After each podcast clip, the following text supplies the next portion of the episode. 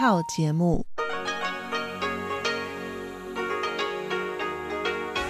ที่นี่สถานีวิทยุเรดิโอไต้หวันอินเตอร์เนชันแนล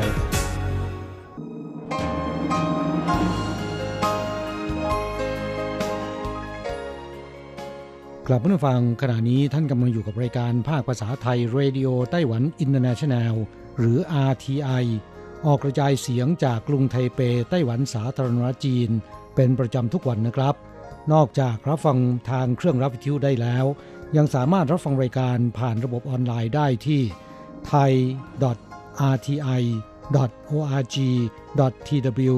หรือที่ RTI Fanpage นะครับ ขอเชิญติดตามรับฟังรายการของเราได้ ตั้งแต่บัดนี้เป็นต้นไป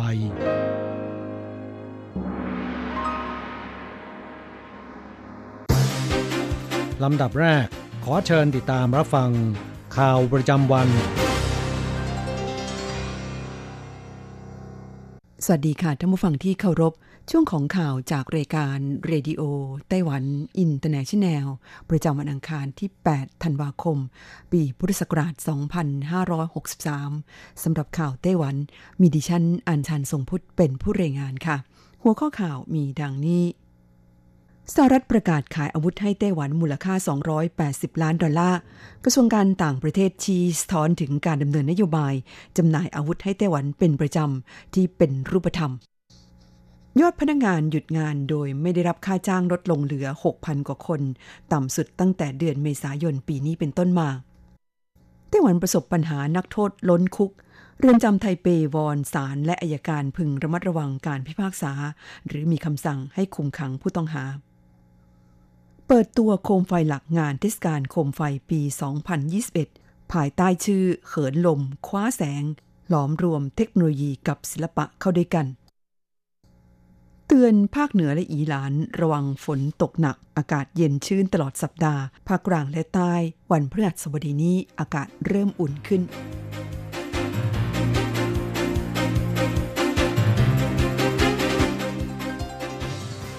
ต่อไปเป็นรายละเอียดของข่าวค่ะ อันดับแรกไปดูข่าวที่สหรัฐประกาศขายอาวุธให้ไต้หวัน มูลค่า 280 ล้านดอลลาร์ กระทรวงการต่างประเทศไต้หวันชี้สะท้อนถึงการดำเนินนโยบายจำหน่ายอาวุธให้ไต้หวันที่เป็นรูปธรรม กระทรวงกลาโหมไต้หวันสาธารณจีนแถลงว่า เมื่อคืนวันที่ 7 ธันวาคม ตามเวลาท้องถิ่นกรุงวอชิงตัน รัฐบาลสหรัฐประกาศจำหน่ายระบบการสื่อสารข้อมูลภาคสนาม มูลค่า 280 ล้านดอลลาร์สหรัฐ หรือประมาณ8,000 ล้านเหรียญไต้หวัน ให้แก่ไต้หวัน ซึ่งขณะนี้เข้าสู่ขั้นตอนของรัฐสภาแล้ว คาดว่าจะมีผลอย่างเป็นทางการในอีกหนึ่งเดือนข้างหน้า โดยระบบการสื่อสารข้อมูลภาคสนามดังกล่าว จะช่วยเสริมสร้างแสนยานุภาพในการป้องกันตนเอง ให้แก่กองทัพไต้หวันให้แข็งแกร่งยิ่งขึ้น ด้านกระทรวงการต่างประเทศแถลงว่า ยินดีและขอบคุณรัฐบาลสหรัฐ ที่ปฏิบัติตามกฎหมายความสัมพันธ์ไต้หวัน และหลักประกัน 6 ประการ ซึ่งเป็นคำมั่นสัญญาด้านความมั่นคงปลอดภัย ระหว่างสหรัฐกับไต้หวันอีกทั้งเป็นการสะท้อนถึงการดำเนินนโยบายจำหน่ายอาวุธให้ไต้หวันเป็นประจำที่เป็นรูปธรรม โดยครั้งนี้ถือเป็นครั้งที่ 11 ที่รัฐบาลประธานาธิบดีโดนัลด์ทรัมป์จำหน่ายอาวุธยุทโธปกรณ์ให้แก่ไต้หวัน เข้าต่อไปยอดพนักงานหยุดงานโดยไม่ได้รับค่าจ้างลดลงเหลือ 6,000 กว่าคน ต่ำสุดตั้งแต่เดือนเมษายนปีนี้เป็นต้นมา กระทรวงแรงงานไต้หวันสาธารณจีนประกาศสถิติแรงงานที่ต้องหยุดงาน โดยไม่ได้รับค่าจ้างล่าสุดเมื่อวันจันทร์ที่ 7 ธันวาคมที่ผ่านมาว่า เหลือเพียง 6,067 คนจาก 451 บริษัท ซึ่งลดลงจากเดือนมกราคมปีนี้ 5,261 คน ขณะที่รายบริษัทก็ลดลง 98 แห่ง นับว่าต่ำที่สุดตั้งแต่เดือนเมษายนปีนี้เป็นต้นมา จากข้อมูลสถิติดังกล่าวยังพบว่า กิจการที่ให้พนักงานหยุดงานโดยไม่ได้รับค่าจ้างที่ลดลงมากที่สุดคือ กิจการในภาคอุตสาหกรรมการผลิตลดลงกว่า 4,000 คน โดยเฉพาะอุตสาหกรรมเคมีภัณฑ์ครองสัดส่วนร้อยละ75หรือร่วม 3,000 คน กระทรวงแรงงานเผยว่า โดยภาพรวมมีแนวโน้มลดลงอย่างต่อเนื่อง และปัจจุบันกิจการที่สั่งให้พนักงานหยุดงาน โดยไม่จ่ายค่าจ้าง ก็ลดเหลือรายละไม่เกิน 50 คนระยะเวลาที่ให้หยุดงานไม่เกิน 3 เดือน โดยให้หยุดงานเดือนละ 5-8 วัน เข้าต่อไปไต้หวันประสบปัญหานักโทษล้นคุก เรือนจำไทเปวอนศาลและอัยการพึงระมัดระวังการพิพากษาหรือมีคำสั่งให้คุมขังผู้ต้องหา คุณผู้ฟังคะเรือนจำทั่วไต้หวันประสบปัญหาผู้ต้องขัง ล้นเรือนจำจนเรือนจำบางแห่งอาทิเรือนจำไทเปต้องมีหนังสือ แจ้งไปยังศาลท้องถิ่น และสำนักงานอายการกรุงไทเป นิวไทเปและเขตซื่อหลิน เรียกร้องให้ระมัดระวังและไตร่ตรองอย่างรอบคอบ ก่อนพิพากษา หรือมีคำสั่งให้คุมขังผู้ต้องหา เนื่องจากเรือนจำทุกแห่งประสบปัญหาผู้ต้องขังล้นเรือนจำนายหลินเจี้ยนชัง รองผู้บัญชาการเรือนจำไทเปเปิดเผยว่า การส่งหนังสือแจ้งไปยังศาลท้องถิ่น และสำนักงงานอายการครั้งนี้ เป็นเพียงการชี้แจงสภาพการและปัญหาในเรือนจำ แต่ทางเรือนจำจะเคารพอำนาจหน้าที่ในการตัดสินใจของศาลและอายการจากข้อมูลของกรมราชทัณฑ์ระบุว่า เรือนจำทันทสถาน สถานกักขัง และสถานกักกันทั่วไต้หวัน สามารถรองรับผู้ต้องขังได้ทั้งสิ้น 57,000 กว่าคน แต่ปัจจุบันมีผู้ต้องขังกว่า 59,000 คน หรือเกินความจุประมาณ 2%ขณะที่เรือนจำไทเปนั้นสามารถรองรับผู้ต้องขังได้ 2,134 คน แต่ปัจจุบันมีผู้ต้องขังมากถึง 2,520 คน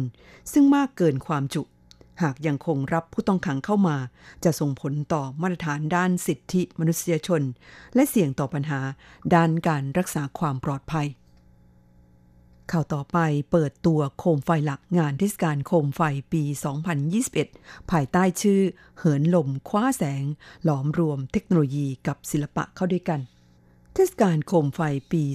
2021 มีกำหนดจะจัดขึ้นระหว่างวันที่ 26 มกราคม ถึงวันที่ 7 มีนาคม ปีหน้า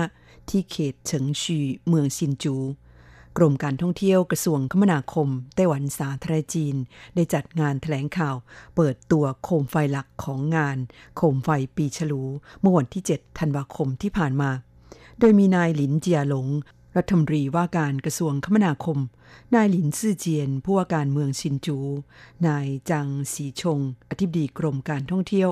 นายหลินยี่เซิง ประธานกรรมการบริหารโรงแรม Grand Hotel และนายเซียจีเมา ประธานบริษัทจงหวา Telecom ร่วมเป็นประธานในพิธีดังกล่าว ซึ่งจัดขึ้นที่โรงแรม Grand Hotel ในกรุงไทเปนายหลินซื่อเจียนผู้ว่าการเมืองซินจูกล่าวว่า โคมไฟหลักของงานปีนี้ฉีกกรอบแนวคิดเดิมที่นิยมสร้างโคมไฟหลักทีมนักออกแบบผนึกรวมเทคโนโลยีศิลปะและความทันสมัยเข้าด้วยกัน ใช้ไม้ไผ่ซึ่งเป็นวัตถุดิบพื้นถิ่นในเมืองซินจูจำนวน 108 ลำสรรสร้างเป็นโคมไฟที่มีชื่อว่า เหินลมคว้าแสง หรือเฉิงฟงจูกวงเพื่อสะท้อนถึงทุ่งทำนองของลม ซึ่งเป็นอัตลักษณ์ประจำถิ่นของเมืองซินจู ซึ่งได้รับฉายาว่าเมืองแห่งลม ด้านนายหลินเจียหลงรัฐมนตรีว่าการกระทรวงคมนาคมกล่าวว่า นับเป็นครั้งแรกในรอบ 32 ปีที่เมืองซินจูได้มีโอกาสร่วมเป็นเจ้าภาพจัดงานเทศกาลโคมไฟ ขอเชิญชวนประชาชนจากทั่วไต้หวันเดินทางมาเที่ยวเมืองซินจู ที่แม้จะมีขนาดเล็ก แต่กระทัดรัดและมีประวัติยาวนานกว่า 300 ปีนายหลินเจียหลงยังกล่าวว่าโคมไฟหลักขนาดมหึมานี้ ถือเป็นงานศิลปะ ที่ผนึกรวมเทคโนโลยีศิลปะและความทันสมัยเข้าด้วยกัน ถือเป็นงานศิลปะที่เปี่ยมไปด้วยความสวยงาม และความคิดสร้างสรรค์ สามารถไปชมได้ทั้งยามกลางวันและกลางคืน ต่างกันเพียงช่วงกลางคืนนั้นจะมีการแสดงแสงสีเสียง ซึ่งได้มีการใช้เครื่องจักรกลเป็นตัวขับเคลื่อน ให้โคมไฟ สามารถเคลื่อนไหว และเปิดปิดได้ตามท่วงทำนองของลม และแสงไฟที่สาดส่องออกมาจากตัวโคมไฟ ก็เปรียบประหนึ่งเป็นรัศมีจากมหาวิหารอันศักดิ์สิทธิ์ที่สาดส่องลงมายังประชาชนที่ไปชมงานเสมือนหนึ่งเทพเจ้าประทานพรให้แก่ประชาชนในไต้หวัน และประชาชนทั่วโลกได้ผ่านพบแต่ความผาสุกเข้าต่อไปเตือนภาคเหนือและอีหลานระวังฝนตกหนัก อากาศเย็นชื้นตลอดสัปดาห์ ภาคกลางและใต้ วันพฤหัสบดีอากาศเริ่มอุ่นขึ้น รายงานพยากรณ์อากาศของกรมอุตุนิยมวิทยาไต้หวันประจำวันอังคารที่ 8 ธันวาคมนี้ระบุว่า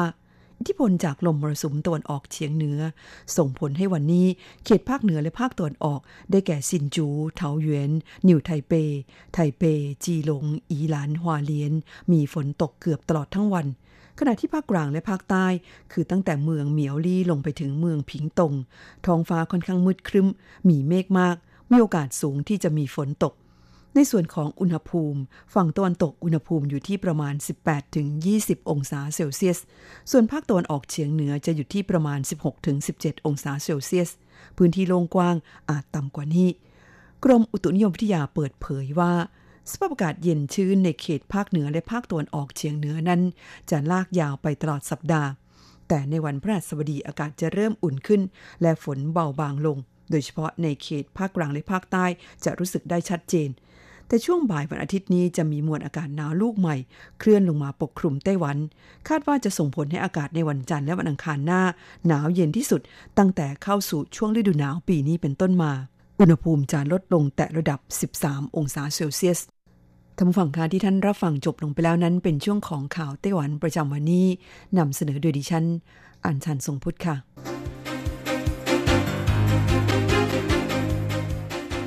ต่อไปขอเชิญฟังข่าวต่างประเทศและข่าวจากเมืองไทยค่ะ สวัสดีครับคุณผู้ฟังที่รักและเคารพทุกท่านครับสำหรับในช่วงของข่าวต่างประเทศและข่าวจากเมืองไทยในวันนี้นะครับ ก็มีผมกฤษณัยสายประพาสเป็นผู้รายงานครับ เรามาเริ่มต้นกันที่สถานการณ์การระบาดของโรคประหลาดโรคหนึ่งในอินเดียกันก่อนครับ โดยเว็บไซต์ The Guardian และก็ BBC นะครับได้ก่อติดความคืบหน้าวิกฤตเกิดโรคประหลาด ในรัฐอานทอนประเทศทางตอนออกเฉียงใต้ชายฝั่งทะเลอินเดีย ที่กำลังสร้างความวิตกอย่างหนักนะครับว่ามีชาวอินเดียรัฐอานทอนประเทศ ล้มป่วยด้วยโรคปริศนา เพราะขณะนี้แพทย์ยังไม่ทราบต้นต่อของสาเหตุของโรคได้เพิ่มเป็น 455 รายแล้ว และในจำนวนนี้เสียชีวิตแล้ว 1 ศพครับ ซึ่งผู้เสียชีวิตรายแรกจากโรคประหลาดนี้นะครับ เป็นหญิงวัย 45 ปี ถูกนำตัวส่งโรงพยาบาลด้วยอาการป่วยหลายอย่าง ต่อมาผู้ป่วยรายนี้ได้เกิดภาวะหัวใจล้มเหลว แล้วก็เสียชีวิตในที่สุดครับครับแพทย์ในรัฐอ่านทอนประเทศเผยถึงอาการป่วยด้วยโรคประหลาดว่า ผู้ป่วยมีอาการหลายอย่างเริ่มจากคลื่นไส้อาเจียนไปจนถึงหมดสติ โดยเจ้าหน้าที่กำลังสืบสวน หาสาเหตุของโรคประหลาดนี้ หลังจากได้ระบาดในเมืองเอลูลูรัฐอ่านทอนประเทศ ตั้งแต่ช่วงสุดสัปดาห์ที่ผ่านมา ทางด้านนายอันทราปรามเทศ มุขมนตรีรัฐอันทานทอนประเทศนะครับ ได้ลงพื้นที่ตรวจเยี่ยมผู้ป่วยในโรงพยาบาล เมื่อวานนี้ ซึ่งขณะนี้มีผู้ป่วยแล้ว 450 ราย ในจำนวนนี้สามารถออกจากโรงพยาบาลได้แล้ว 200 รายครับโดยเจ้าหน้าที่กำลังเร่งสืบหาสาเหตุของโรคประหลาด และความเป็นไปได้ ที่อาจมาจากการเกิดการปนเปื้อนในน้ำและอาหาร สำหรับการเกิดโรคประหลาดระบาดในรัฐอาทรประเทศนะครับ ถือเป็นการซ้ำเติมวิกฤตเชื้อไวรัสโคโรนาสายพันธุ์ใหม่ 2019 หรือโควิด -19 ที่ระบาดหนักในอินเดีย โดยยอดสะสมผู้ติดเชื้อพุ่งขึ้นเป็น 9.7 ล้านราย เสียชีวิตแล้ว 141,000 ศพครับ อีกข่าวหนึ่งครับเรามาดูข่าวเกี่ยวกับสถานการณ์โควิดในเมืองไทยกันบ้างนะครับ ซึ่ง จากกรณีกระทรวงสาธารณสุข ได้รายงานสถานการณ์ผู้ติดเชื้อไวรัสโคโรนา 2019 หรือโควิด -19 รายใหม่ในประเทศ ในวันนี้นะครับพบผู้ป่วยใหม่ทั้งหมด 19 ราย แบ่งเป็นผู้ที่เดินทางมาจากต่างประเทศ และเข้าสเตจควอรันทีน 14 ราย ผู้ที่เดินทางมาจากต่างประเทศเมียนมา 1 ราย และผู้ติดเชื้อในประเทศ 4 ราย อยู่ในเขตกทมนะครับรายที่ 16 นั้นปฏิบัติงานใน ASQ เพศหญิง 40 ปีครับอาชีพ บุคลากรทางการแพทย์ ตรวจหาเชื้อเมื่อวันที่ 4 ธันวาคม แล้วก็ได้ผลเป็นบวกนะครับ มีไข้แล้วก็มีน้ำมูกด้วยรายที่ 17 นั้นปฏิบัติงานใน ASQ เหมือนกันครับ เป็นเพศหญิงวัย 32 ปี อาชีพบุคลากรทางเพศ ส่วนรายที่ 18 นั้นปฏิบัติงานที่โรงพยาบาลเอกชน เพศหญิงวัย 25 ปี ซึ่งก็เป็นบุคลากรทางแพทย์เหมือนกัน ส่วนอีกรายหนึ่งคือรายที่ 19 นั้น ก็ปฏิบัติงานในโรงพยาบาลเอกชน ASQ เพศชายวัย 27 ปี แล้วก็เป็นบุคลากรทางแพทย์เช่นเดียวกันครับ สุดท้ายครับเรามาดูเกี่ยวกับนายอนุทินชาญวีรกูลนะครับรองนายกและรัฐมนตรีสาธารณสุข ได้ระบุถึงการแพร่ระบาดโควิด -19 ว่ากระทรวงสาธารณสุขนั้น มีการถแถลงข่าวเกี่ยวกับสถานการณ์ทุกวัน ขออย่าอ้างกระแสข่าวลือ มาถามว่าในจังหวัดที่มีการระบาดจะมีการล็อกดาวน์หรือไม่ครับนายอนุทินบอกว่าขณะนี้ยังไม่มีการระบาด มีเพียงผู้ติดเชื้อนำเข้ามาจากต่างประเทศ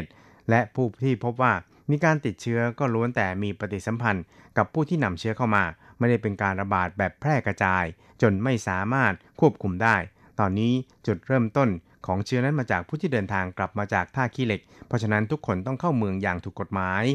ปัญหาทุกวันนี้ เพราะทุกคนที่ลักลอบเข้าเมืองนี่คือการเห็นแก่ตัวแล้วก็ไร้สำนึกนะครับ ครับช่วงนี้เราไปติดตามอัตราแลกเปลี่ยนระหว่างค่าเงินเหรียญไต้หวันกับเงินบาทและเงินเหรียญสหรัฐกันครับหากต้องการโอนเงินบาท 10,000 บาท ต้องใช้เงินในไต้หวัน 9,610 เหรียญไต้หวัน หากต้องการซื้อเงินสด 10,000 บาท ต้องใช้เงินในไต้หวัน 9,950 เหรียญไต้หวัน ส่วนตาแลกเปลี่ยนระหว่างค่าเงินในไต้หวันกับเงินเหรียญสหรัฐในวันนี้ 1 เหรียญสหรัฐต้องใช้เงินในไต้หวัน 28.52 เหรียญไต้หวันแลกซื้อ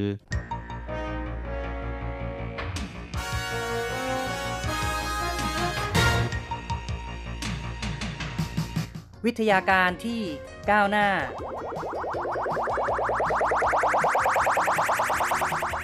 ชีวิตความเป็นอยู่ที่ทันสมัย อะไรที่ใหม่ ๆ ล้ำยุค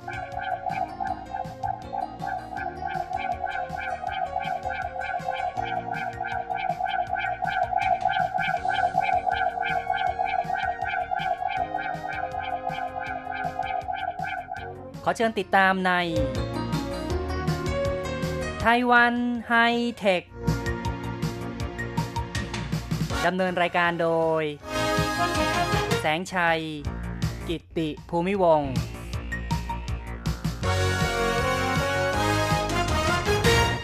คุณผู้ฟังที่รักครับ พบกันอีกแล้วในไต้หวันไฮเทค ในครั้งนี้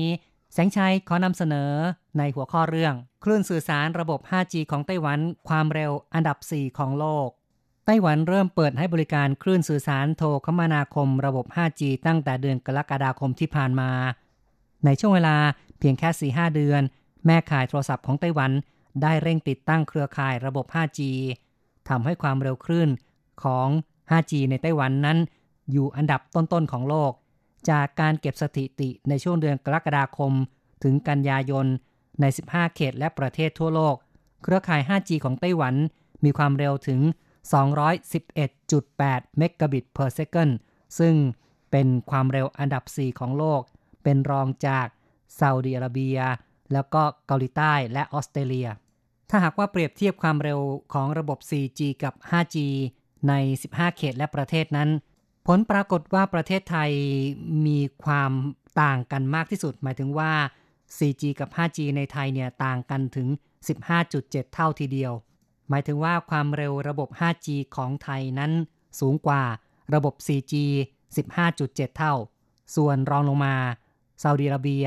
มีความเร็วต่างกัน 12.5 เท่า คูเวต 7.2 เท่า สเปน 7 เท่า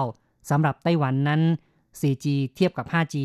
ผลก็คือว่าระบบ 5G ในไต้หวันนั้นเร็วกว่าระบบ 4G ในอดีต 6.4 เท่า ขณะที่ค่าเฉลี่ยของ 15 เขตและประเทศทั่วโลกนั้น ระบบ 5G จะเร็วกว่า 4G 5 ถึง 6 เท่า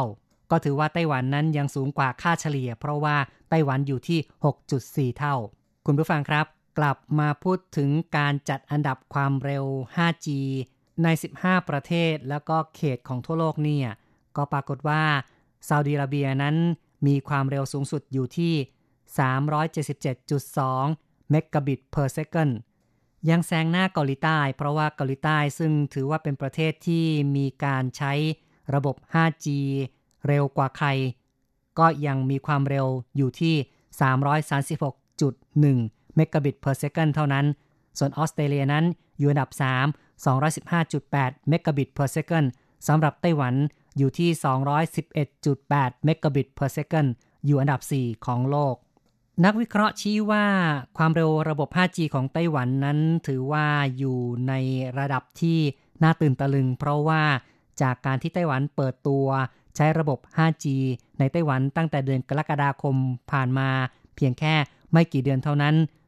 จากการทดสอบความเร็วที่ทำโดย Open Signal ในช่วงเดือนกรกฎาคมถึงกันยายนที่ผ่านมานั้นก็ปรากฏว่าแม่ขายโทรศัพท์ในไต้หวัน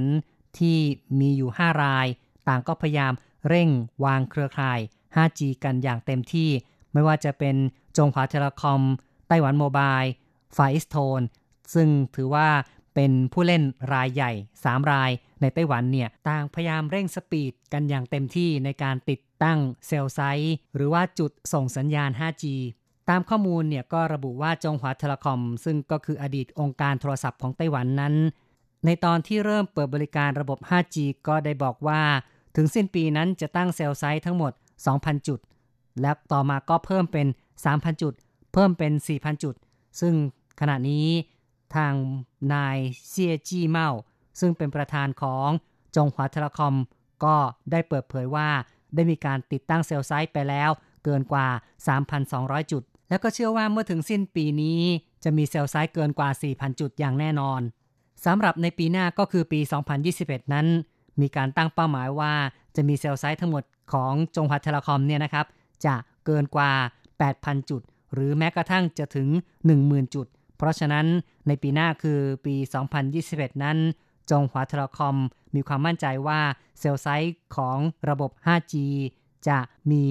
จำนวนเพิ่มขึ้นเกินกว่าเท่าตัวอย่างแน่นอน เมื่อเทียบกับปีนี้คือปี 2020 จะมี cell site เพิ่มขึ้นเกินกว่า 1 เท่าตัว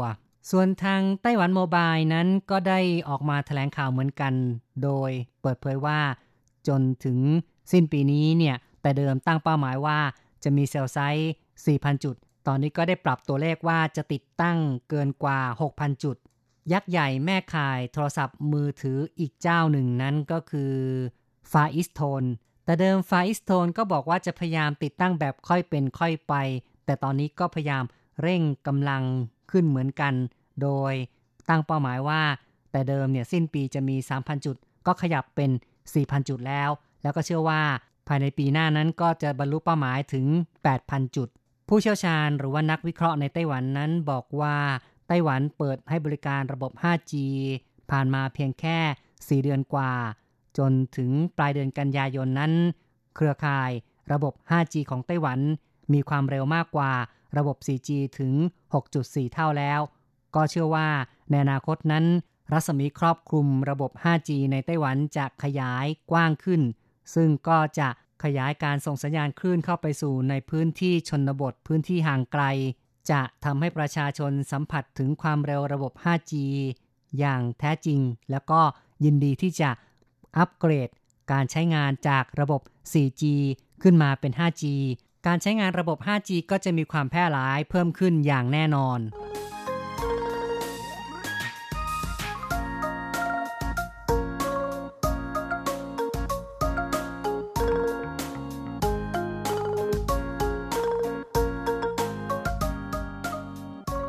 พูดถึงความเร็วในระบบ 4G กับ 5G นั้นย่อมจะต้องต่างกันอย่างแน่นอน ในทางเทคนิคนั้นกล่าวกันว่าระบบ 5G จะสามารถรับส่งข้อมูลได้ด้วยความเร็ว 20 กิกะบิต per second ไม่ได้พูดกันเป็นเมกะบิตนะครับ พูดกันเป็นกิกะบิตกันเลยทีเดียว เพราะฉะนั้นจากข้อมูลข่าวข้างต้นที่แสงชัยพูดถึงว่า ตอนนี้ทำการทดสอบนั้นอยู่ในระดับ 2-300 เมกะบิต per second เนี่ย ก็ต้องบอกว่ายังไม่เต็มประสิทธิภาพของ 5G ในอนาคตนั้นเชื่อว่ายังสามารถจะพัฒนาให้เร็วขึ้นไปได้อีก ระบบสื่อสาร 5G นั้นจะสามารถตอบสนองต่อความทันใจสำหรับคอหนังคอเกม ที่ต้องการดาวน์โหลดไฟล์ข้อมูลขนาดใหญ่ หรือแม้แต่ผู้ที่ต้องการชมภาพในระบบ AR หรือว่า VR ในโลกเสมือนจริงทั้งหลาย ก็ต้องการอินเทอร์เน็ตความเร็วสูงที่มีประสิทธิภาพ แล้วก็ประมวลผลข้อมูลได้อย่างรวดเร็ว จึงจะสามารถรับชมภาพ AR VR ได้อย่างไม่ติดขัด ในอนาคตนั้นสมาร์ทโฟนที่เชื่อมต่อกับอุปกรณ์ต่างๆ จะเป็นความปกติในชีวิตประจำวัน ซึ่ง 5G ก็จะสามารถรองรับการใช้งานได้อย่างดี เพราะว่าในระบบ 5G จะสามารถเชื่อมต่ออุปกรณ์ได้ นับเป็นล้านอุปกรณ์ต่อ 1 ตารางกิโลเมตร จากเดิมที่ 4G สามารถเชื่อมต่อได้ ในจำนวนแสนต่อตารางกิโลเมตร เพราะฉะนั้นในอนาคตนั้น 5G ก็จะมีส่วนช่วยในการทำให้การเชื่อมต่อวัตถุกับวัตถุนั้น เป็นไปอย่างมีประสิทธิภาพ ก็คือในเรื่องของ IoT หรือว่า Internet of Things การเชื่อมต่อวัตถุต่างๆนั้น ก็จะสามารถรับส่งข้อมูลได้อย่างแม่นยำได้อย่างรวดเร็ว ในปัจจุบันนี้เราก็คงได้ยินกันมาบ้างแล้ว เกี่ยวกับเรื่องของสมาร์ทโฟน ซึ่งก็เป็นการเชื่อมวัตถุต่างๆ แล้วก็เชื่อมมายังมือถือของเราด้วย ในเครื่องมือถือของเรานั้น เมื่อมีการโหลดแอปเข้าไป ก็จะสามารถใช้ในการควบคุมอุปกรณ์ต่างๆ ในบ้านได้ ควบคุมหลอดไฟโคมไฟฟ้า หรือควบคุมอุปกรณ์เครื่องใช้ไฟฟ้าต่างๆ โดยมีอุปกรณ์เซ็นเซอร์ บ้านของเรานับจากนี้แล้วก็ในอนาคตนั้นก็จะมีอุปกรณ์ต่างๆ ที่เชื่อมต่อระหว่างกัน ต้องมีระบบ 5G เข้ามารองรับการใช้งาน เพื่อให้ระบบสมาร์ตต่างๆ นั้นทำงานได้อย่างถูกต้องทำงานได้อย่างแม่นยำจุดเด่นของระบบ 5G นั้นก็คือว่าสามารถส่งข้อมูลได้เร็วขึ้น มีช่วงคลื่นที่กว้างขึ้น แล้วก็มีความหน่วงนะครับที่ต่ำลง ความหน่วงหรือว่าความล่าช้าในการส่งข้อมูลนั้นต่ำมาก จึงไม่เกิดปัญหาสะดุดในการสื่อสาร บนแอปพลิเคชันต่างๆ เพื่อให้สามารถส่งข้อมูลได้อย่างรวดเร็วในระบบ 5G จะต่างกับ 4G ซึ่งก็คือการส่งสัญญาณระหว่างสถานีฐาน หรือว่าเซลล์ไซต์กับตัวเครื่องมือถือนั้น ก็ต้องเปลี่ยนเป็นการรับส่งแบบข้อมูลหลายช่องสัญญาณพร้อมกัน เหมือนกับถนนนั้น จะต้องมีหลาย ๆ ช่อง หลาย ๆ เลน ในปัจจุบันนั้นก็มีการพัฒนาการส่งข้อมูล 16 ช่องสัญญาณพร้อมกัน ทั้งในส่วนของเครื่องมือถือแล้วก็สถานีฐานหรือว่าเซลล์ไซต์นั้นมีการออกแบบปรับปรุงใหม่ จากการที่มีสายอากาศไม่กี่อันก็จะต้องเพิ่มสายอากาศเพิ่มขึ้นเป็นแบบทวีคูณ ตอนนี้ก็มีการใส่เข้าไปถึง 64 อัน บนตัวเครื่องมือถือก็ต้องสามารถรับสัญญาณได้พร้อมกันหลาย ๆ ช่องสัญญาณด้วย ในส่วนของสถานีฐานหรือว่าเซลล์ไซต์นั้นในระบบ 5G จะต้องมีความหนาแน่นมากกว่าในระบบ 4G การส่งสัญญาณคลื่นในระบบ 5G นั้นส่วนใหญ่แล้วทั่วโลกเนี่ยก็จะใช้ในคลื่นความถี่สูงเกินกว่า 3.5 กิกะเฮิรตซ์ซึ่งจะมีการติดตั้งเซลล์ไซต์มากกว่าระบบ 4G 3-4 เท่า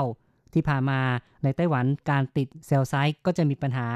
มีผู้ที่ต่อต้าน กลัวอันตรายจากสัญญาณคลื่น การหาพื้นที่หรือว่าการเช่าพื้นที่ ติดตั้งเสาสัญญาณค่อนข้างจะมีความยากลำบาก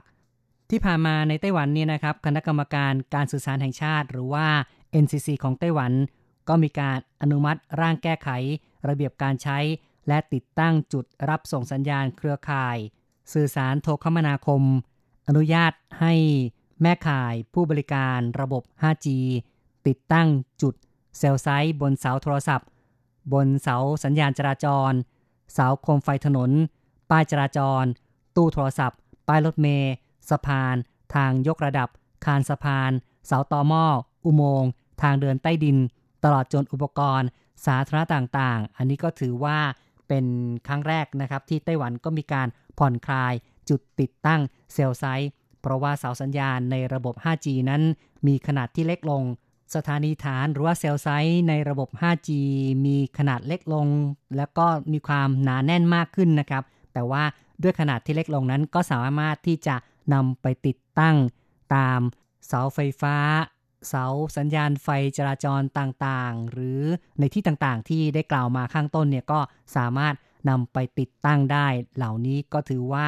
เป็นข้อดีอย่างหนึ่งนะครับ ในกรณีที่เซลล์ไซต์เล็กลง ผู้ประกอบการในไต้หวันต่างก็รู้สึกยินดีที่ NCC นั้นอนุญาตให้ติดตั้งเซลล์ไซต์ในสถานที่สาธารณะต่างๆ ได้ ก็จะเป็นประโยชน์ต่อการพัฒนาระบบ IoT และระบบอัจฉริยะต่างๆ ในไต้หวันในยุคเปลี่ยนผ่านจากระบบ 3G เป็น 4G ในไต้หวันกล่าวได้ว่า ผู้ใช้สมาร์ทโฟน ผู้ใช้โทรศัพท์มือถือนั้น ได้อัปเกรดขึ้นมาเป็น 4G กันอย่างรวดเร็ว ภายในเวลาเพียงแค่ ปี 2 ปีก็มีจำนวนหลายล้านคนแล้ว ที่เปลี่ยนไปใช้ระบบ 4G แต่ว่าในการเปลี่ยนจากระบบ 4G เป็น 5G ในไต้หวันขณะนี้ก็ยังเป็นไปอย่างค่อนข้างเชื่องช้า ส่วนหนึ่งก็เป็นเพราะว่า เครือข่ายระบบ 5G ยังครอบคลุมพื้นที่ในส่วนน้อยเท่านั้น แต่ทางการของไต้หวันนั้นก็พยายามส่งเสริม แล้วก็มีการอัดฉีดงบประมาณสูงถึง 26,650 ล้านเหรียญไต้หวัน เพื่อที่จะอุดหนุนให้บรรดาแม่ข่ายโทรศัพท์ในไต้หวันติดตั้งเสาสัญญาณเซลไซต์ระบบ 5G ให้เร็วขึ้น ซึ่งผู้ที่สามารถติดตั้งเสาสัญญาณเกินกว่าเป้าหมายที่กำหนดไว้ในตอนแรกก็จะได้รับเงินอุดหนุนมากถึง 50%ของส่วนที่ติดตั้งเกินนะครับ ก็เชื่อว่ามาตรการนี้จะทำให้เครือข่ายระบบ 5G ครอบคลุมพื้นที่ที่กว้างขวางมากขึ้น แล้วก็ติดตั้งเครือข่ายกันได้อย่างรวดเร็วมากขึ้น ซึ่งผลจะเป็นอย่างไรนั้นถ้าว่ามีความคืบหน้าแสงชัยก็จะนำมาพูดคุยเล่าสู่กันฟังในโอกาสต่อไปนะครับ เอาละครับ รายการไต้หวันไฮเทคในวันนี้ เห็นทีต้องขอยุติลงก่อน อย่าลืมกลับมาพบกับไต้หวันไฮเทคในครั้งต่อไป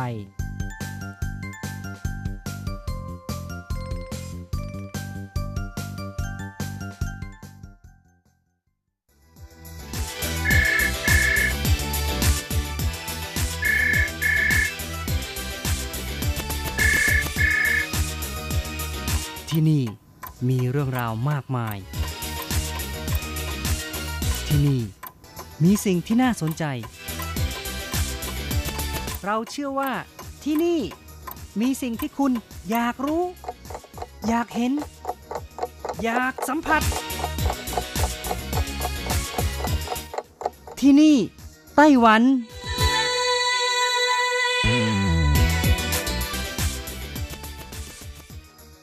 วัสดีค่ะคุณผู้ฟังพบกันอีกแล้วนะคะ ในช่วงเวลาที่นี่ไต้หวันกับรจรัสยนสวรรณพร้อมกับเนื้อหาสาระดีๆ ที่เกี่ยวข้องกับในไต้หวันนำมาเล่าสู่กันฟัง ประจำทุกสัปดาห์ สัปดาห์นี้เช่นกันค่ะ มีเรื่องราวของดอกไม้สวยๆ ทิวลิปสยาม หรือปทุมมานะคะ ที่ไต้หวันใช้เวลา 10 ปี ปรับปรุงพัฒนาพันธุ์ได้สองสายพันธุ์ที่สวยสดงดงาม ปลูกในเชิงพาณิชย์ได้นำมาเล่าสู่กันฟังค่ะ คุณฟังคะหลายๆ คนคงรู้จักและได้ยินความงามของดอกปทุมมากันบ้างแล้ว มีชื่อเรียกอันไพเราะเพราะพริ้งนะคะ หรือบางคนอาจจะเรียกกันว่าทิวลิปสยามค่ะค่ะแน่นอนนะคะมีคำว่าสยามก็ต้องมาจากเมืองไทยใช่ไหมคะ ซึ่งตั้งแต่ปี 2010 เป็นต้นมานะคะ สถานีปรับปรุงพันธุ์พืชเขตเกาสงของไต้หวันได้ทำการ ปรับปรุงพันธุ์ดอกปทุมมาที่นำเข้ามาจากเมืองไทยเมื่อ 30 ปีที่แล้ว โดยใช้เวลาในการพัฒนาพันธุ์นานถึง 10 ปีเลยทีเดียว เพื่อให้ได้ปทุมมาที่เหมาะสมกับสภาพอากาศของไต้หวันค่ะ จนประสบความสำเร็จได้ดอกปทุมมาสองสายพันธุ์ที่มีความสวย แล้วก็มีการตั้งชื่ออย่างทางการว่าเก้าสงหมายเลขหนึ่งหรือ ฝนจ้วนฝนก็คือชมพูนะคะจ้วนก็คือจ้วนสือก็คือเพชรนะคะ เพราะฉะนั้นน่าจะเรียกกันว่า เพชรสีชมพูก็ได้ค่ะ และอีกสายพันธุ์หนึ่งก็คือ เก้าสงหมายเลขสองนะคะ เรียกชื่อทั่วไปว่า เอียนจือ หรือว่าถ้าแปลก็คือลิปสติก สีแดงชาติค่ะ ซึ่งปทุมมาทั้งสองสายพันธุ์นี้ต้องบอกว่าผ่านการปรับปรุงพันธุ์มาหลายครั้งหลายหนเลยค่ะ ไม่ว่าในเรื่องของรูปลักษณ์ของดอกและสีสันที่มีความสดใส จนสามารถปลูกได้ในปริมาณที่มากๆได้แล้ว และที่สำคัญค่ะ มีศักยภาพสร้างรายได้ให้กับเกษตรกรผู้ปลูกนำมาใช้เป็นไม้ตัดดอก ไม้ประดับสวน หรือสามารถส่งขายต่างประเทศได้ ขณะนี้ผ่านการจดทะเบียนได้รับสิทธิ์ของสายพันธุ์เรียบร้อยแล้วค่ะ ปทุมมานจริงๆ แล้วก็มีชื่อเรียกหลายอย่างนะคะ อย่างเช่นคนภาคกลางก็จะเรียกกันว่ากระเจียวบัว ส่วนคนจังหวัดเลยเรียกว่าขมิ้นโคก และชื่อสามัญก็จะเรียกกันว่าทิวลิปแห่งสยาม เพราะว่าปทุมมาสายพันธุ์แรกที่เปิดตัวสู่ตลาดโลกก็คือ สายพันธุ์เชียงใหม่พิง เนื่องจากว่ามีลักษณะของดอกและก้านดอกนะคะ มีรูปคล้ายกับดอกทิวลิปของฝรั่งค่ะ ชาวต่างชาติก็เลยเรียกว่าสยามทิวลิปนั่นเอง เป็นที่ต้องการของตลาดปัจจุบันทั้งในและต่างประเทศปทุมมาเป็นพืชล้มลุกมีเง่าอยู่ในดินนะคะ อยู่ในวงของขิง พบที่ลาวกัมพูชา ในไทยก็แถบทางภาคเหนือภาคตะวันออก ภาคตะวันออกเฉียงเหนือ ปทุมมาหรือทิวลิปสยามเป็นพืชล้มลุกมีเง่าอยู่ในดินนะคะ อยู่ในวงของขิง พบได้ที่ลาว กัมพูชา ในไทยก็พบทางภาคตะวันออก ภาคเหนือ ภาคตะวันออกเฉียงเหนือ ขึ้นเป็นกลุ่มหนาแน่นอยู่ในป่าเต็งรังและป่าดิบแล้งนะคะ ดอกอ่อนของปทุมมาก็นำมาทำเป็นผักสด หรือว่าจะลวกนำมาจิ้มกับน้ำพริกก็อร่อยนะคะ เป็นทั้งไม้ตัดดอกและไม้กระถางก็ได้ ถือเป็นสมุนไพรชนิดหนึ่ง พันธุ์ของปทุมมามีหลากหลายสายพันธุ์ และสีสันแตกต่างกันไป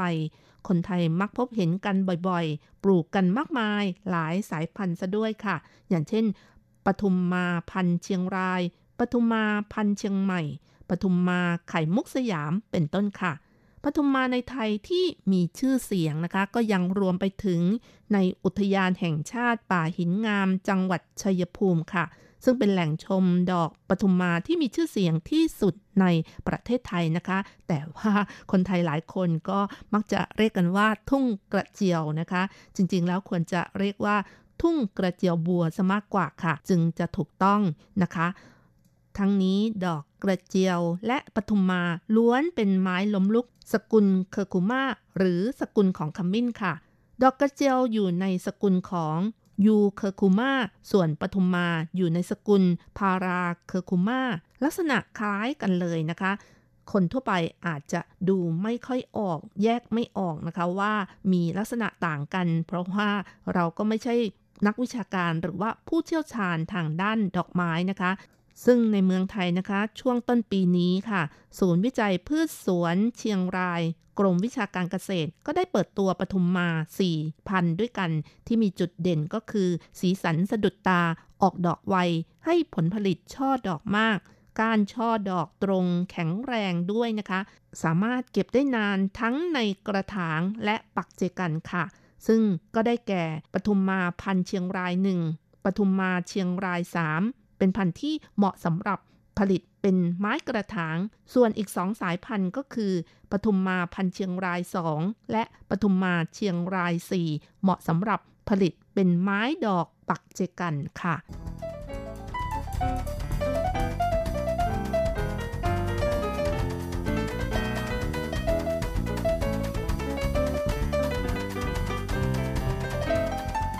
งคะวกกลับมาเรื่องของปทุมมาที่ไต้หวันพัฒนาปรับปรุงพันธุ์ขึ้นมาใหม่ โดยที่จากเดิมก็เป็นพันธุ์ปทุมมาที่มาจากเมืองไทยค่ะ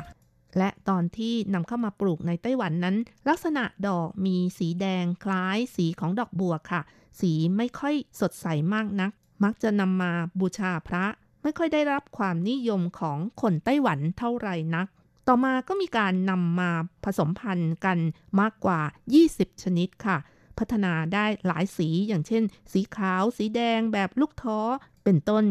แล้วก็มีการปลูกกันประปรายแถบเมืองอีหลัน เมืองฮวาเหลียนตำบลฟงหยวนของไถจงตำบลเฉาถุนของหนันโถค่ะ หรือว่าแถบเมืองเกาสงจาอี้ ผิงตงก็มีปลูกกันไม่ค่อยมากเท่าไหร่ค่ะ แต่ต่อมาเล็งเห็นความสวยงามของดอกปทุมมานะคะ ก็เลยพัฒนาพันธุ์ต้องใช้เวลานานถึง 10 ปีเลยทีเดียว จึงได้พ่อพันธุ์แม่พันธุ์ที่เหมาะสม ขณะนี้ได้นำมาเปิดตัวอย่างเป็นทางการแล้วค่ะ มีทั้งหมด 2 สายพันธุ์ก็คือเกาสงหมายเลข 1 และเกาสงหมายเลข 2 ซึ่งปทุมมาในภาษาจีนก็จะเรียกกันว่า เจียงเหอฮวา เจียงก็คือขิง เหอก็คือบัว ฮวาก็คือดอกนะคะ สรุปแล้วก็หมายความว่าดอกไม้ที่มีลักษณะคล้ายบัวในสกุลขิงนั่นเองแหมอันนี้รจรัตขอแปลเองนะคะ เพราะว่ากลีบดอกก็ขายกับดอกบัวค่ะ ซึ่งก็อยากจะอธิบายอีกนิดนึงนะคะ เรื่องของดอกปทุมมาให้เข้าใจก่อนว่า ส่วนที่เห็นเป็นกลีบดอกสีสวยงามนั้นก็คือ กลีบประดับนั่นเองค่ะ ส่วนดอกจริงๆ มีเกสรตัวผู้และเกสรตัวเมีย จะเป็นดอกขนาดเล็ก อยู่ต่ำลงมาจากกลีบประดับ จะมีกาบสีเขียวเป็นหลุมนะคะ เมื่อมองเข้าไปก็จะเห็นดอกขนาดเล็กจำนวน 8-10 ดอกย่อยๆ ลักษณะของปทุมมาพันเกาสงหมายเลขหนึ่งนะคะ จะมีลำต้นสูงประมาณ 50 เซนติเมตร ความกว้างของพืชประมาณ 40 เซนติเมตร ก้านดอกยาว 45 เซนติเมตร ช่อดอกยาวประมาณ 18 เซนติเมตรค่ะ กลีบประดับคล้ายดอกบัว โดยที่กลีบประดับส่วนบนนั้น จะมีสีชมพูเข้มหรือสีชมพูอ่อนก็ได้ค่ะ ส่วนกลีบประดับส่วนล่างก็จะมีสีเขียวนิดๆ คว่ำเป็นรูปวงรีค่ะ ระดับสีของช่อดอกมีประมาณ 60% ส่วนของดอกมีขนาดเล็กนะคะ มีสีเหลือง และไม่มีกลิ่นหอมนะคะ เฉลี่ย 1 กอจะให้ดอก 5-8 ดอก ซึ่ง 5-8 ดอกนี้ก็คือกลีบประดับนั่นเองค่ะ มันจะแตกกอ 10-15 หน่อต่อกอ ใบแผ่ตั้งแข็งแรงนะคะ ใบรี แผ่นใบมีสีเขียว เส้นกลางมีสีน้ำตาลอ่อน ส่วนปทุมมาอีกสายพันธุ์หนึ่งก็คือเกาสงหมายเลข2นะคะ ลักษณะลำต้นสูงประมาณ 33 เซนค่ะ จะสั้นกว่าสายพันธุ์เกาสงหมายเลขหนึ่ง ความกว้างของพืชประมาณ 47 เซนติเมตร ก้านดอกยาว 35 เซนติเมตร ช่อดอกยาวประมาณ 14 เซนติเมตร ใบแผ่ตั้งแข็งแรง ใบรี แผ่นใบสีเขียวอ่อน เส้นกลางมีสีน้ำตาลนิด ๆ เช่นเดียวกันค่ะกลีบประดับคล้ายดอกบัว โดยที่ส่วนบนจะมีสีแดงม่วง แล้วก็จะสดกว่านะคะ ส่วนกลีบประดับส่วนล่างจะมีสีเขียวอมเหลืองนิด ๆ ส่วนของขอบเป็นสีม่วงอ่อนค่ะ คว่ำเป็นรูปวงรี ระดับสีของช่อดอกมีประมาณ 80%นะคะ ในส่วนของดอกนั้นมีขนาดเล็กเป็นสีเหลือง ดอกไม่มีกลิ่นหอมเช่นกันค่ะหากเปรียบเทียบระหว่างปทุมมาเกาสงหมายเลขหนึ่งและปทุมมาเกาสงหมายเลขสองแล้วนะคะ ปทุมมาเกาสงหมายเลขสองจะมีสีสดใสกว่า แตกหน่อเยอะกว่าด้วยค่ะ ช่อดอกก็เยอะกว่าอีกด้วย แหมคุณผู้ฟังฟังดูแล้วนะคะ ไม่รู้ว่างงหรือเปล่านะคะว่าสองสายพันธุ์นี้มีความแตกต่างกันอย่างไร ถ้าจะให้แน่ชัดก็ขอให้ดูรูปภาพที่รจรัตน์นำมาโพสต์ก็แล้วกันนะคะ ปทุมมาทั้งสองสายพันธุ์ที่ไต้หวันปรับปรุงพันธุ์ได้นั้น สามารถนำมาปลูกในกระถางก็ได้ และสามารถปลูกได้หลายปีด้วย เลือกกระถางขนาด 6 นิ้วต่อ 1 เง่า หรือถ้ากระถางใหญ่กว่าก็ปลูกได้หลายเง่าเหมือนกัน ปลูกในช่วงฤดูใบไม้ผลิประมาณเดือนมีนาคม ถ้าช้าไปหน่อยประมาณเดือนเมษายนก็ควรจะเอาเง่าลงไปปลูกในดินแล้วนะคะ แล้วก็จะออกดอกประมาณเดือนมิถุนายน หลังจากที่มีช่อดอกแล้ว ดอกเล็กที่มีสีเหลืองก็จะค่อยๆโตและบานค่ะ ช่อดอกแต่ละช่อจะมีลักษณะเล็กๆ อยู่ประมาณ 10 กว่าดอก และในกลีบดอกประดับเดียวกันจะออกดอกเพียง 1 ดอกต่อวันค่ะ และใน 1 ช่อจะออกดอกพร้อมกัน 1-5 ดอกต่อวัน แม้ว่าแต่ละดอกนั้นจะมีอายุเพียง 1 วันเท่านั้น แต่ว่าส่วนที่บานให้เราได้ชื่นชมความสวยงามอยู่ที่กลีบประดับนะคะ เพราะฉะนั้นปทุมมาสามารถบานให้เราได้ชื่นชมนานเป็นอาทิตย์เลยทีเดียว ส่วนในเรื่องของการตัดดอกปทุมมานั้น สามารถเก็บเกี่ยวเมื่อกลีบประดับบาน 4-6 กลีบแล้วนะคะ ช่วงเวลาตัดดอกที่ดีที่สุดก็คือช่วงเช้าค่ะ ตัดให้มีใบติดมาด้วย 1 ใบก็ดี แล้วก็แช่น้ำในน้ำสะอาดนะคะ หากเก็บในตู้รักษาอุณหภูมิที่ 15 องศา ก็จะสามารถเก็บได้นาน 15 ถึง 25 วันค่ะ ถือว่าหลายวันเหมือนกันค่ะ เมื่อช่อดอกที่บานถึงช่วงท้ายแล้ว ช่อดอกใหม่ก็จะชูดอกออกมาต่อ ดังนั้นถ้าเข้าสู่ช่วงการออกดอกแล้วนะคะ ดอกจะบานติดต่อกัน ให้เราได้ชื่นชมความงามอยู่ตลอดเวลาค่ะ จนกระทั่งถึงปลายเดือนตุลาคมลำต้นก็จะเริ่มเจริญเติบโตช้า และเมื่อถึงช่วงหน้าหนาว มันก็จะเข้าสู่ภาวะการพักตัวค่ะ ซึ่งเป็นช่วงที่มันหยุดการเจริญเติบโต จนถึงเดือนกุมภาพันธ์ค่ะ ซึ่งช่วงที่มันอยู่ในภาวะการพักตัวให้หยุดรดน้ำแล้วก็เอากระถางวางไว้ในที่ร่ม และนำมาปลูกใหม่ในปีถัดไป ก็ยังสามารถออกดอกได้ค่ะ หากกอพืชหนาเกินไป ก็ให้ขุดเง่านั้น แล้วก็แบ่งครึ่งเอาไปปลูกได้นะคะ ให้เหลือเพียง 1-2 เง่าก็พอแล้วนะคะนำไปปลูกแล้วก็รดน้ำในช่วงฤดูใบไม้ผลิของปีถัดไปก็จะออกดอกชูช่ออย่างสวยงามอีกค่ะฟังดูแล้วก็เหมือนกับว่าปลูกง่ายนะคะ แต่ว่าต้องรู้เทคนิคในการปลูกค่ะ ในไต้หวันเอง ถ้าปลูกในที่โล่งแจ้งก็ต้องมีตาข่ายกำบังแสงแดดประมาณ 50%ค่ะ หากว่าใช้ตะข่ายกำบังแดดมากเกินไป ก็จะทำให้ลำต้นสูงชะลูด ถ้าปลูกเป็นไม้ตัดดอกก็ควรพรางแสงมากหน่อย แล้วก็ถ้า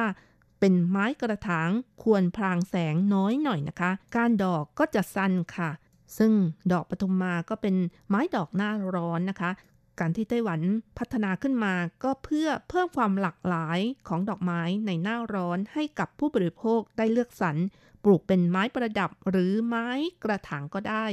หรือนำมาประดับเป็นช่อดอกไม้ ใช้ในงานพิธีต่างๆ งานแต่งงานรับปริญญา หรือประดับในงานศพก็ได้ค่ะ ค่ะคุณฟังคะเวลาของรายการหมดลงอีกแล้วค่ะ อย่าลืมนะคะ กลับมาติดตามเรื่องราวดีๆ กับรจรัสในช่วงเวลาที่นี่ไต้หวันสัปดาห์หน้าเวลาเดียวกันสำหรับวันนี้ สวัสดีค่ะ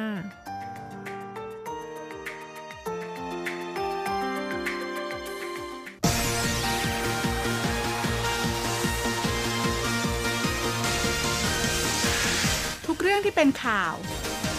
ทุกเรื่องที่เป็นกระแสในสังคมไต้หวัน เราจะจับมาเล่าให้คุณฟังทุกสัปดาห์ที่ RTI ผ่านมุมมองของคนรุ่นใหม่ กับรายการมิติใหม่ไต้หวัน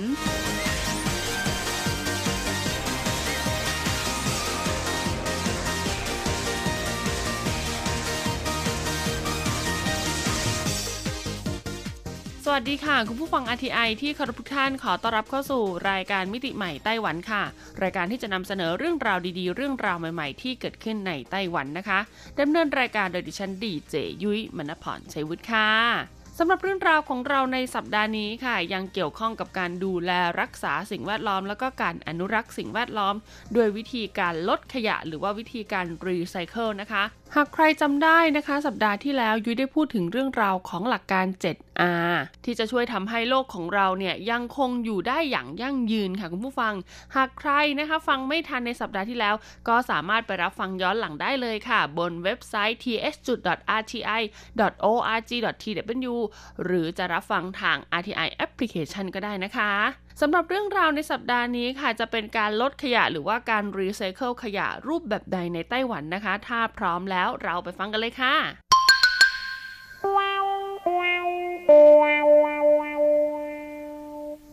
เมื่อปีคศ2016 นะคะ ไต้หวันได้รับการยกย่องจากหนังสือพิมพ์ The Wall Street Journal ของสหรัฐอเมริกาค่ะ ว่าเป็นอัจฉริยะแห่งการรีไซเคิลขยะค่ะ ในปีถัดมานะคะ รัฐบาลชุดใหม่ที่เพิ่งได้บริหารประเทศก็คือรัฐบาลของท่านประธานธิบดีไช่อิงเหวินเนี่ย ก็ได้ประกาศนะคะว่าไต้หวันค่ะจะเข้าสู่ยุคของเศรษฐกิจหมุนเวียน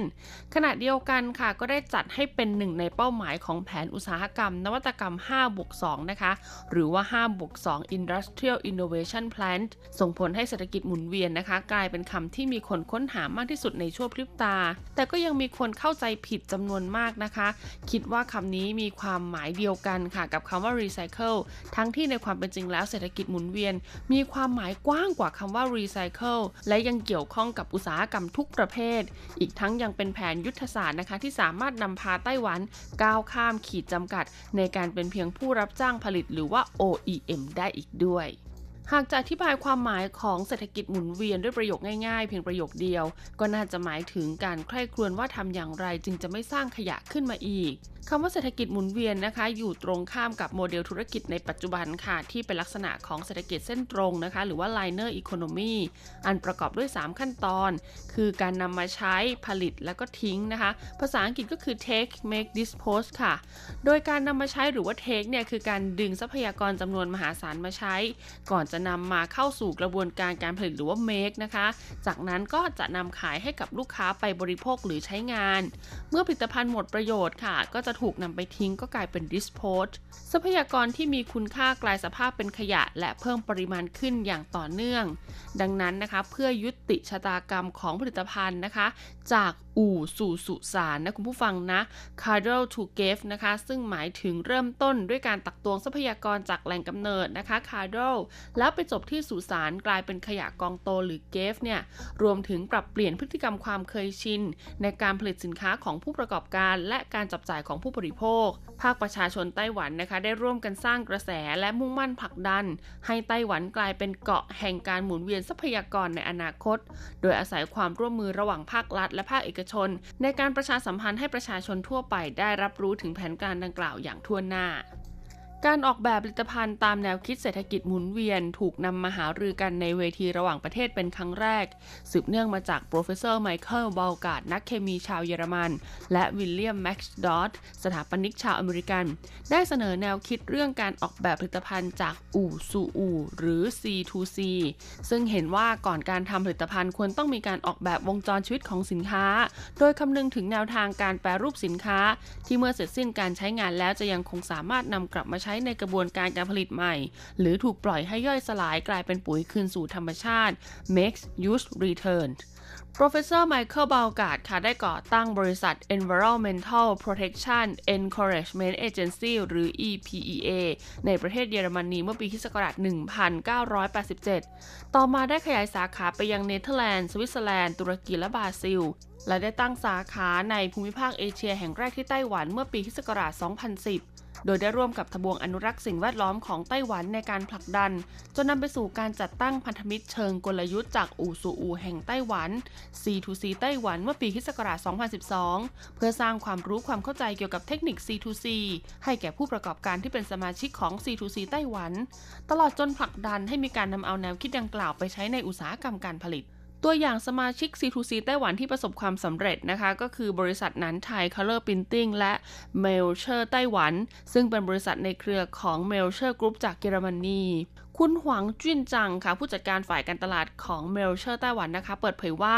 น้ำมันถั่วเหลืองที่ดูเหมือนจะเป็นผลิตภัณฑ์ที่อนุรักษ์สิ่งแวดล้อม แต่ในความเป็นจริงแล้วมีส่วนผสมของน้ำมันแร่ ซึ่งนอกจากจะไม่เป็นผลดีต่อการรีไซเคิลกระดาษแล้ว ยังเป็นอันตรายต่อสุขภาพของพนักงานในอุตสาหกรรมการพิมพ์ด้วย แต่หมึกพิมพ์ Huber ที่ Melchers ไต้หวันเป็นตัวแทนจำหน่าย เป็นหมึกพิมพ์ที่ผลิตจากน้ำมันพืชร้อยเปอร์เซ็นต์ตรงตามมาตรฐานรับรองของ C2C ไม่ต้องกังวลว่าจะก่อให้เกิดปัญหาต่อการอนุรักษ์สิ่งแวดล้อมและสุขภาพ และหลังจากที่หนันไทย Color Printing นะคะ ได้รู้จักผลิตภัณฑ์ดังกล่าว ก็ได้เริ่มปรับปรุงเทคนิคการพิมพ์ด้วยการหันมาใช้หมึกพิมพ์ Hoover แทนหมึกพิมพ์ที่ผลิตจากน้ำมันถั่วเหลือง เพื่อร่วมเป็นส่วนหนึ่งในความพยายามที่จะบรรลุเป้าหมายแนวคิดขยะเป็นศูนย์ การแปรรูปวัสดุเหลือทิ้งให้กลับมาเป็นวัสดุใหม่เพื่อนำไปผลิตสินค้าเป็นจุดเริ่มต้นของเศรษฐกิจหมุนเวียน คุณหวังวี่เจิงนะคะ ประธานมูลที่ไต้หวัน Circular Economy Network กล่าวอย่างหนักแน่นและอธิบายนะคะว่าเมื่อก่อนเนี่ยจะพูดถึงแนวคิดนะคะ เกี่ยวกับการ reduce นะคะ ก็คือการลดใช้ การใช้พลังงานได้คุ้มค่าที่สุดก็คือการ reuse แล้วก็การนำกลับมาใช้ใหม่หรือว่าการ recycle แต่ปัจจุบันค่ะก็จะต้องเพิ่มในส่วนของการให้คำนิยามใหม่ก็คือ redefine และอีกอย่างหนึ่งก็คือการออกแบบใหม่หรือที่ภาษาอังกฤษเรียกว่า redesign ความจริงแล้วเราต้องการแค่ลมเย็นๆ ไม่มีความจำเป็นที่ต้องซื้อเครื่องปรับอากาศกันบ่อย คุณหวังวี่เจิงชี้ให้เห็นถึงความเข้าใจผิดของผู้บริโภคในปัจจุบัน และยังย้ำว่าเมื่อผู้บริโภคให้นิยามความต้องการใหม่ ผู้ประกอบการก็จะต้องปรับเปลี่ยนโมเดลธุรกิจ และออกแบบสินค้าใหม่ จากเดิมที่เมื่อสินค้าเก่าชำรุดก็จะโละทิ้งไป ก็เปลี่ยนมาเป็นการให้บริการแก่ผู้บริโภค และออกแบบสินค้าที่มีอายุการใช้งานยืนยาวขึ้น แหล่งกำไรของผู้ประกอบการเปลี่ยนมาเป็นรายได้จากการซ่อมบำรุงตามกำหนดเวลา ซึ่งลดปริมาณขยะลงได้มาก ผมให้บริการแก่คุณ คุณเป็นลูกค้าผมตลอดชีวิตในอนาคตผลิตภัณฑ์ที่มีบริการหลังการจำหน่าย ไม่เพียงทำให้ปริมาณขยะลดลง แต่ยังช่วยตอบโจทย์ความต้องการการรักษาฐานผู้บริโภคให้แก่แบรนด์สินค้าด้วย ท้ายที่จริงแล้วในชีวิตประจำวันนะคะ มีผลิตภัณฑ์มากมาย เหลือขนานับที่ต้องให้นิยามใหม่ คุณหวังวีเจิงยกตัวอย่าง โดยไม่ต้องเปลืองเวลาคิดค่ะ ว่าคุณเคยถูกกระดาษบาดใช่ไหมมีดโกนหนวดที่ทำจากกระดาษใช้แล้วก็สามารถโยนทิ้งได้ทันที มันจะย่อยสลายได้เองในธรรมชาติ คุณหวังวี่เจิงได้แบ่งปันแนวคิดการออกแบบเพื่อการหมุนเวียนนะคะ Circular Design ที่ทำให้วิถีชีวิตของผู้คนเปลี่ยนแปลงไปอย่างตื่นเต้น คุณหวังวี่เจิงซึ่งเคยร่วมประชุมระดับนานาชาติในหลายเวทีค่ะ แสดงความคิดเห็นว่าความจริงไต้หวันมีโอกาสที่จะกลายเป็นผู้นำในวงการเศรษฐกิจหมุนเวียน พร้อมขยายความว่าจุดอ่อนของไต้หวันในอดีต ได้กลายมาเป็นจุดแข็งในปัจจุบัน จากการที่ไต้หวันสวมบทบาทเป็นผู้รับจ้างผลิตมาเป็นระยะเวลายาวนาน สั่งสมประสบการณ์มาเรื่อยๆนะคะ จนมีศักยภาพด้านการผลิตที่แข็งแกร่ง ซึ่งประเทศในยุโรปเนี่ยไม่มีทางตามทัน แต่ในความเป็นจริงก็มีประเทศในยุโรปที่ต้องการเรียนแบบแล้วก็ต่อยอดแนวคิดเศรษฐกิจหมุนเวียนของไต้หวัน ในที่สุดแล้วค่ะไต้หวันก็ต้องก้าวไปสู่เส้นทางของเศรษฐกิจหมุนเวียนอย่างแน่นอน เพียงแต่จะช้าหรือเร็วเท่านั้น คุณหวังวี่เจิงยังเผยนะคะ ว่าภาคอุตสาหกรรมของไต้หวัน เน้นการรับจ้างผลิตเป็นหลัก แต่กลับอาศัยการนำเข้าวัตถุดิบจากต่างประเทศแทบทั้งหมด ภายใต้ภาวะเช่นนี้ค่ะ จึงควรปรับเปลี่ยนนะคะ เป้าหมายของการพัฒนาด้านเศรษฐกิจ ไปสู่เศรษฐกิจหมุนเวียน ที่เน้นในเรื่องของการออกแบบเป็นหลักมากกว่า การผงาดของแนวคิดเศรษฐกิจหมุนเวียนนำไปสู่การก่อกำเนิดขึ้นของบริษัทที่ปรึกษาที่คอยให้ความช่วยเหลือภาคธุรกิจ ในการนำเอาแนวคิดเศรษฐกิจหมุนเวียนมาประยุกต์ใช้ในการดำเนินธุรกิจ หนึ่งในนั้นก็คือ r e n a t o Lab ซึ่งเป็นบริษัทที่ให้คำปรึกษาด้านการดูแลอนุรักษ์สิ่งแวดล้อมคำว่า r e n a t o มาจากคำว่า re รวมกับ nato ในภาษาอิตาลีที่มีความหมายว่าคืนชีพและกำเนิดขึ้น ชื่อ r e n a t o จึงเป็นเหมือนสัญลักษณ์แสดงถึงการเป็นบริษัท ที่ต่อยอดแนวคิดเศรษฐกิจหมุนเวียน ด้วยการนำวัสดุเหลือทิ้งที่ดูเหมือนไม่สามารถใช้ประโยชน์ได้อีก มาแปรรูปเพื่อให้สามารถนำกลับมาใช้ใหม่ได้ คุณหวังเจียเฉียงผู้ก่อตั้ง r e n a t o Lab ในอดีตค่ะ เคยทำงานที่บริษัท CTCI Foundation องค์กรที่มีหน้าที่ช่วยเหลือรัฐบาล ในการกำหนดแผนยุทธศาสตร์ด้านการอนุรักษ์สิ่งแวดล้อมและพลังงาน เขาพบว่าแม้นโยบายของรัฐจะมีอิทธิพลต่อภาคอุตสาหกรรม แต่ไม่อาจโน้มน้าวใจประชาชนให้เปลี่ยนมาซื้อผลิตภัณฑ์ที่เป็นมิตรต่อสิ่งแวดล้อมได้ ดังนั้นเขาจึงใช้วิธีเข้าไปช่วยเหลือภาคธุรกิจในการตรวจสอบ และให้ความรู้แก่ประชาชน โดยหวังว่าจะทำให้ทุกภาคส่วนมีความเข้าใจเกี่ยวกับแนวคิดด้านการอนุรักษ์สิ่งแวดล้อม และหันมาให้การสนับสนุนตลอดจนลงมือ ในช่วงแรกนะคะลีนาโตแลบนะคะมุ่งเน้นการนำเอาวัสดุเหลือทิ้ง มาแปรรูปเป็นผลิตภัณฑ์ใหม่อาทิอย่างรถยนต์ที่ใช้แล้ว มาแปรรูปเป็นเก้าอี้ แต่ต่อมาค่ะคุณหวังเจียเสียงพบว่าวัสดุเหลือทิ้งมีปริมาณมากเกินไป การแปรรูปนะคะ วัสดุเหลือทิ้งเป็นผลิตภัณฑ์ใหม่ เป็นเพียงการแก้ปัญหาที่ปลายเหตุ แนวทางที่ถูกต้องก็คือต้องเข้าไปให้ความช่วยเหลือภาคเอกชน ค้นหาปัญหาหรือหาทางแก้ไขที่ต้นเหตุ เพื่อลดการสร้างเศษวัสดุเหลือทิ้งซึ่งนะคะก็ทำให้ r e n a t o Lab เนี่ยได้เปลี่ยนรูปแบบการดำเนินธุรกิจของตนเอง มาเป็นบริษัทที่ปรึกษาในเวลาต่อมานอกจากจะช่วยภาคธุรกิจในการตรวจสอบและค้นหาสาเหตุหลัก ที่ทำให้เกิดเศษวัสดุเหลือทิ้งแล้ว r e n a t o Lab นะคะยังได้เชื่อมโยงกับธุรกิจอื่น ๆ ตั้งแต่ธุรกิจการจัดการขยะ การแปรรูปเป็นวัตถุดิบ การแปรรูปเป็นผลิตภัณฑ์ไปจนถึงการจัดจำหน่าย ซึ่งถือเป็นวงจรธุรกิจที่เชื่อมต่อกัน อันจะนำไปสู่การผลิตที่ออกแบบเพื่อให้วัสดุที่เป็นองค์ประกอบของผลิตภัณฑ์หมุนเวียนสามารถกลับมาสร้างคุณค่าใหม่ นอกจากผลิตภัณฑ์แล้วการปรับเปลี่ยนโมเดลธุรกิจ ตามแนวคิดเศรษฐกิจหมุนเวียน ก็เป็นหนึ่งในการบริหารจัดการของ l e a n a t o Lab ยกตัวอย่างเช่นนะคะ การช่วยบริษัท Acer Computer จัดตั้งจุดรับแบตเตอรี่เก่าในร้าน7 e เ e ่ e อทุกสาขาทั่วไต้หวัน เพื่ออำนวยความสะดวกให้แก่ผู้บริโภคในการรีไซเคิล แม้ Renato Lab นะคะได้ผันตัวเองเป็นบริษัทที่ปรึกษาแล้ว แต่ก็ยังคงประกอบธุรกิจด้านการออกแบบผลิตภัณฑ์ ยิ่งไปกว่านั้นค่ะ ยังได้สร้างคลังวัตถุดิบขึ้นมา เพื่อช่วยให้เหล่าดีไซเนอร์ค่ะสามารถเข้าถึงคุณสมบัติของวัตถุดิบแต่ละชนิดได้อย่างถ่องแท้ อันจะมีส่วนช่วยให้ดีไซเนอร์สามารถออกแบบผลิตภัณฑ์ได้อย่างเหมาะสม คุณหวังเจียเสียงกล่าวว่าห้องปฏิบัติการของเราอยู่ในโรงงานของคนอื่น เขากำหนดสถานะของลีนาโตแลบให้เป็นห้องปฏิบัติการเศรษฐกิจหมุนเวียนที่มีการทดลองนำวัตถุดิบของลูกค้ามาแปรรูปเป็นผลิตภัณฑ์ หากลูกค้าพอใจผลิตภัณฑ์ที่ออกมา ก็จะถูกนำเข้าสู่สายการผลิตในวันถัดมาได้ทันที นอกจากส่งผลต่อภาคธุรกิจแล้วลีนาโตแลบยังต้องการให้แนวคิดเศรษฐกิจหมุนเวียน ขยายผลไปยังประชาชนทั่วไปด้วย จึงได้มีการจัดตั้งนิทรรศการ Future is Now ที่หัวซันนะคะ Creative Park เมื่อปีคศ2019 ทั้งนี้ก็เพื่อให้ประชาชนได้รับรู้ค่ะว่าภายใต้สถานการณ์ต่างๆเนี่ยเราจะสามารถดำเนินชีวิตตามแนวทางเศรษฐกิจหมุนเวียนได้ โดยอาศัยทรัพยากรและช่องทางใดบ้าง อีกทั้งนะคะยังต้องการแก้ไขความเข้าใจผิดของมวลชน เกี่ยวกับผลิตภัณฑ์ออกแบบใหม่นะคะ เพื่อให้หมุนเวียนกลับมาสร้างคุณค่าใหม่ ที่มักจะคิดไปเองว่าไม่สวยงามไม่ทนทาน โดยเขานะคะได้นำเอาผลิตภัณฑ์เหล่านี้ค่ะ มาจัดแสดงให้ประชาชนที่เข้ามาร่วมชมงานเนี่ยมีโอกาสได้ทดลองสัมผัสผลิตภัณฑ์เหล่านั้นด้วยตนเอง เศรษฐกิจหมุนเวียนเป็นอีกหนึ่งโมเดลธุรกิจ ขณะเดียวกันก็เป็นการปฏิบัติต่อสิ่งแวดล้อมในอีกแนวทางหนึ่ง เพื่อให้ทรัพยากรดำรงอยู่อย่างยั่งยืน การหมุนเวียนอยู่ในวัฏจักรโดยไม่หยุดนิ่ง เมื่อไต้หวันตกอยู่ในภาวะขาดแคลนน้ำไฟฟ้าและที่ดิน เศรษฐกิจหมุนเวียนอาจเป็นคำตอบสุดท้ายสำหรับโจทย์ข้อนี้ เป็นไงกันบ้างคะกับเรื่องราวของเศรษฐกิจหมุนเวียนในไต้หวันต้องบอกเลยละค่ะว่าไม่ใช่แค่ภาครัฐกับภาคเอกชนแล้วนะคะ ภาคประชาชนเองก็มีส่วนสำคัญมาก ๆ เลยทีเดียวค่ะ เพราะเราเป็นผู้บริโภค ถ้าเราเลือกใช้สินค้านะคะ ที่ผลิตจากวงจรของเศรษฐกิจหมุนเวียน ก็จะทำให้เรานะคะ ช่วยลดขยะให้กับโลกใบนี้ และก็ช่วยทำให้โลกของเราน่าอยู่ต่อไปได้อย่างยั่งยืนสำหรับวันนี้หมดเวลาแล้วพบกันใหม่สัปดาห์หน้า สวัสดีค่ะอยู่ อยู่กันไปก็เหมือนถูกทิ้ง เหมือนกับคนไม่มีความหมาย ในแววตาที่ว่างเปล่านั้น เก็บฉันไว้ที่ใดก็รู้คุต้องไป ยิ่งฝืนเท่าไรก็ ฉัน ต้องทำอย่างไร เมื่อเธอมายื้ฉันไว้ด้วยคำเธอ เพียงเธอนั้นใช้แค่คำหนึ่ง